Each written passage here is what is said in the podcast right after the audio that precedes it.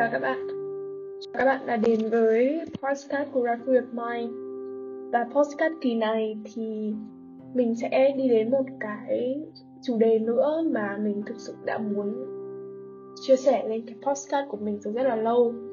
Đấy là việc làm sao để mình có thể sống một cách trọn vẹn nhất có thể. Và mình sẽ bắt đầu cái podcast kỳ này với một vài lời tâm sự về cuộc sống của mình trong thời gian vừa rồi. Uh, thực sự là mình đã đã phải chiến đấu với những cái lỗi lầm của bản thân trong quá khứ rất là nhiều.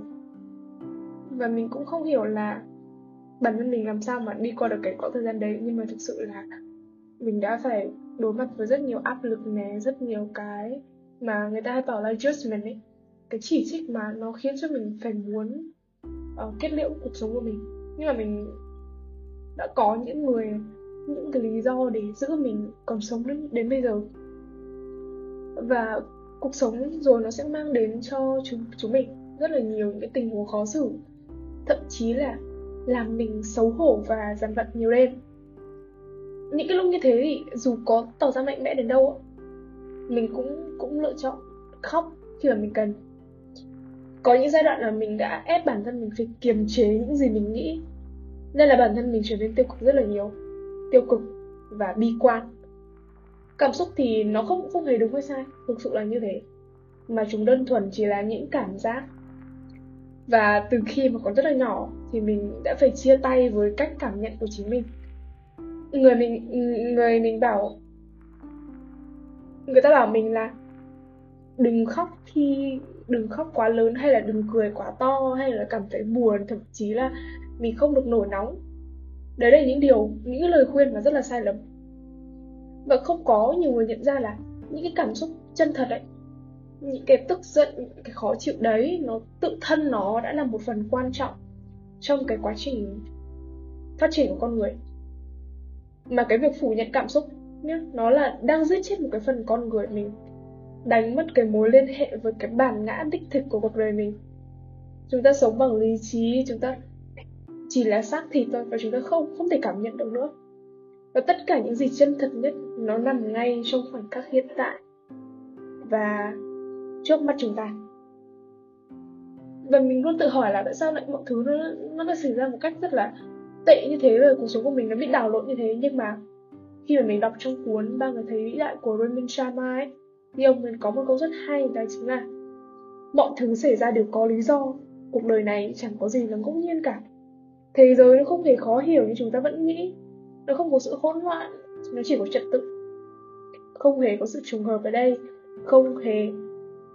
Và nó cũng không phụ thuộc vào số mệnh, vận may, thời cơ, mà là do một quá trình rất là thông minh và hợp lý đã được vạch ra với mục đích giúp mỗi người phát triển thành cái bản ngã tốt đẹp nhất cho nên là mình luôn tin vào câu nói của Steve Jobs.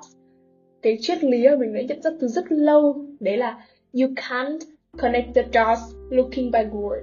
You can only connect them looking backwards. Um, tạm dịch là bạn không không thể kết nối những cái điểm chấm trong cuộc đời của bạn nếu như bạn nhìn về phía trước mà bạn chỉ có thể kết nối chúng khi bạn nhìn về phía sau. Và cái ngụ ý sâu xa của câu hỏi này chính là câu nói này chính là khi mà bạn nhìn lại quá khứ ấy bạn sẽ nhận ra là mọi thứ nó xảy ra theo đúng cái trật tự như nó sẽ là. Vì nếu như không có những cái sự kiện đấy những bước ngoặt đấy ắt hẳn hiện tại bạn sẽ sẽ là một con người khác. Và nếu ngày trước mình không thất tình thì à, ừ, uh, ắt hẳn bây giờ mình không ngồi đây để chia sẻ với các bạn những trải nghiệm mà mình đã từng trải qua. Và lúc nào con người mình con người chúng ta họ họ cũng đi tìm cái câu hỏi là mình sống để làm gì? Đúng không? Cái lý do sống để làm gì? Nhưng mà có một câu ở trong đi tìm lẽ sống cuốn đi tìm lẽ sống của Frank uh, Victor Frank ấy thì ông ấy bảo là anh không cần phải hỏi cuộc sống ý nghĩa là gì mà anh mới chính là người bị hỏi cuộc sống ý nghĩa là gì. Và thi thoảng thì mình vẫn tự hỏi là tại sao mình không sinh ra ở vạch đích? Tại sao mình không được như người abc xyz nhưng mà có mấy khi mà mình ngoái lại mình nhìn xem là mình nhận ra xem là à thực ra là mình đang ở vạch đích của rất nhiều người rồi. Một cái một cái câu chuyện rất là hay là khi còn nhỏ ấy mình luôn than thở bởi vì là mình không có một ngôi nhà cao tầng này không có những bộ quần áo đắt tiền hay những cái thứ quà thơm ngon mà uh, ngày xưa bọn mình định nghĩa những cái những cái thú vui đấy là những cái con búp bê ở siêu thị chẳng hạn. Và càng lớn ấy, đi càng nhiều nơi thì gặp không ít người ấy, thì mình, mình mới thấy là xã hội nhiều người khổ hơn mình bất hạnh hơn mình. Và trước khi mình, trước kia, mình cứ đòi hỏi là, sao mình không có những thứ như bạn bè mình? Và lớn lên rồi mình mới nhận ra là có những thứ mình không cần nhiều đến thế. Và nhìn lên mình, nhìn lên thì mình không bằng nhiều người, nhưng mà nhìn xuống thì nhiều người không bằng mình. Và một người thực sự trân trọng những gì đang có trong thực tại mới thật sự hạnh phúc. Bây giờ mình sẽ đặt câu hỏi ngược lại nhé. Nhỡ may mà mình sinh ra ở vạch đích ở một gia đình bề thế hơn, giàu có hơn, liệu mình sẽ gặp được một người? Mình đã gặp được những người mình đã từng gặp không? Mình có được những trải nghiệm mình đã có không? Câu trả lời chắc chắn là không. Và chính cái sự thiếu thốn ngày trước đã cho mình biết là mình rất khó để tìm được những thứ khác quan trọng như là gia đình mình này, sức khỏe này, hay là cái sự bình yên ở trong trong tâm hồn.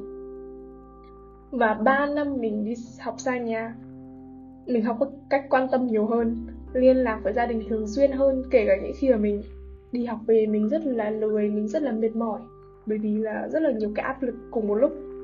Và thi thoảng thì mình hay cảm giảm với mẹ của mình là mình không thích rửa bát ngay khi mình ăn xong, nhất là vào những cái lúc trời lạnh.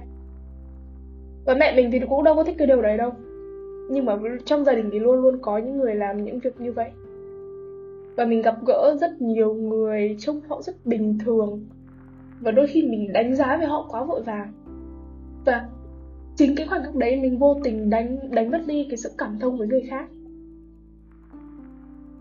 Và mình luôn khắc ghi trong đầu mình là mọi người trông thật bình thường cho đến khi mình thực sự trò chuyện, lắng nghe và mở rộng trái tim, mở rộng cái suy nghĩ của mình đối với câu chuyện của họ.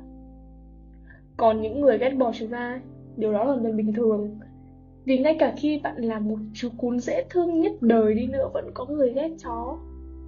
Và cái tình thương ấy, cái sự thấu cảm nó sẽ sẽ cảm hóa được những người không thích bạn.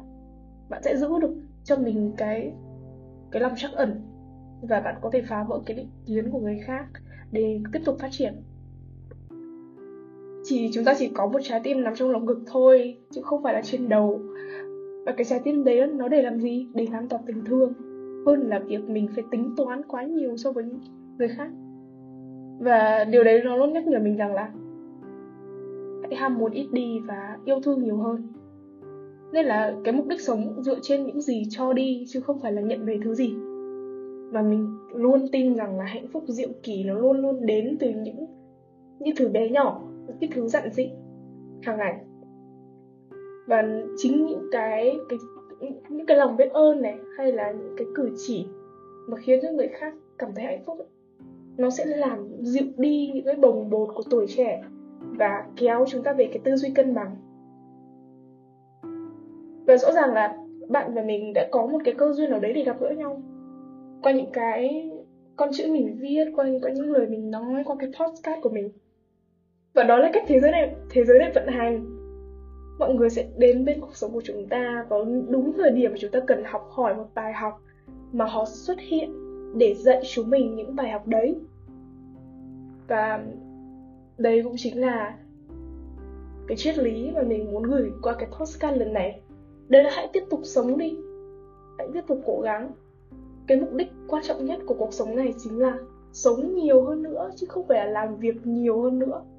Bởi vì các bạn sẽ nhận ra một khoảng thời gian là khi các bạn làm việc các bạn sẽ bị overload. Mà thầy mình hay bảo là uh, if you if you try try to work very hard and you don't have a time you you don't have a time to take care of yourselves and and people around you.